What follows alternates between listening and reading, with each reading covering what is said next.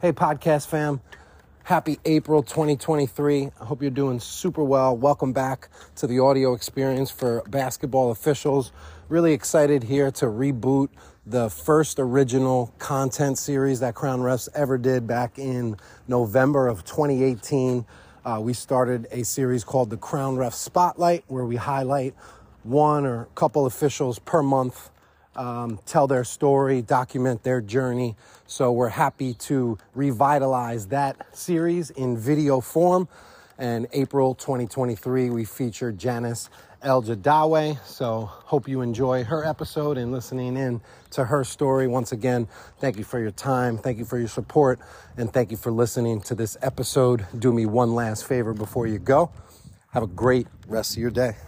This episode of the Crown Refs podcast is brought to you by RefereeStore.com. To save 15% on all United Attire products, enter Crown15 at checkout. We hope you enjoy this episode and do us one last favor before you listen. Have a great rest of your day. Thank you for watching the Crown Ref Spotlight for April 2023.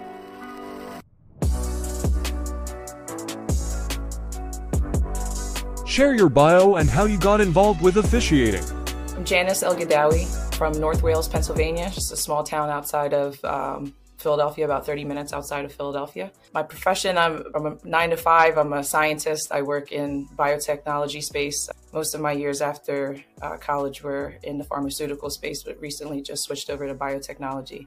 I started officiating six years ago and kind of just wanted to do it at first because I was coaching AAU and got tossed from a game and kind of wanted to see what the refs were thinking and kind of understand from their perspective. So I went to take my test.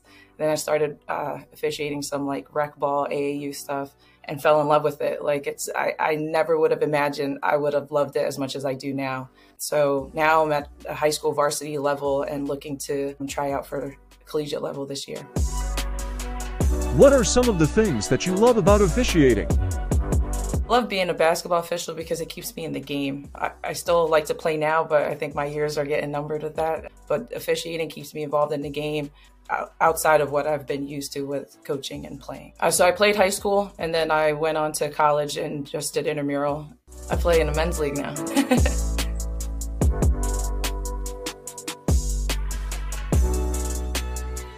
So my goal is to officiate the highest uh, level for men's basketball in uh, college. Um, I do slightly aspire to try to get to the NBA, but I know that's a little bit harder. But definitely uh, get want to get to Division One men's collegiate.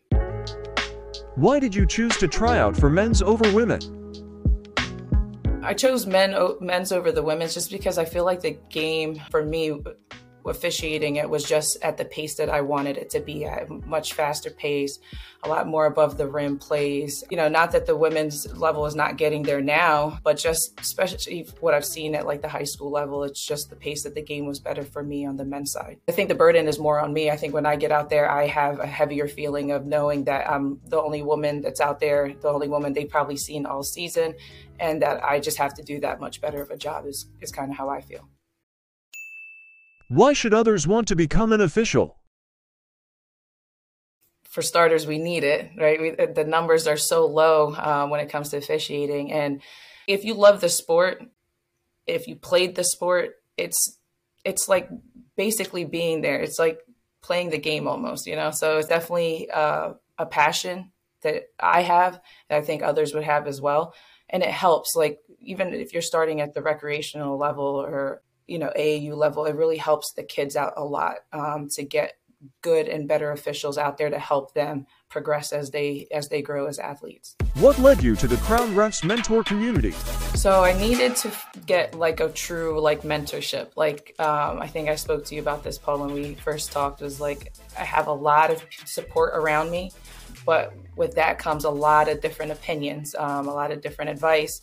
And this is what I would do. This is what I, you know, this is what so and so should do, or this is what I learned here and there. So I just really wanted to find a solid mentorship where I was getting more of the same information just from one source that I felt was trustworthy.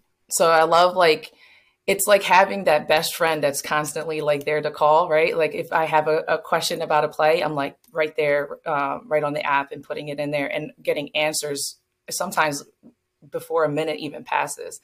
Um, rule questions, play questions, just any kind of just like random thought that pops in my head. Like I'm able to just go on there right away and get in a response, whether it's from you or just the other um, Crown Ref officials. And then if you're even thinking about officiating, just go for it. Take the test, hop on Crown Refs, get some mentorship from other people, um, learn the ropes early, um, get good advice early so that you don't pick up any bad habits, and then just, you know, let the chips fall where they may.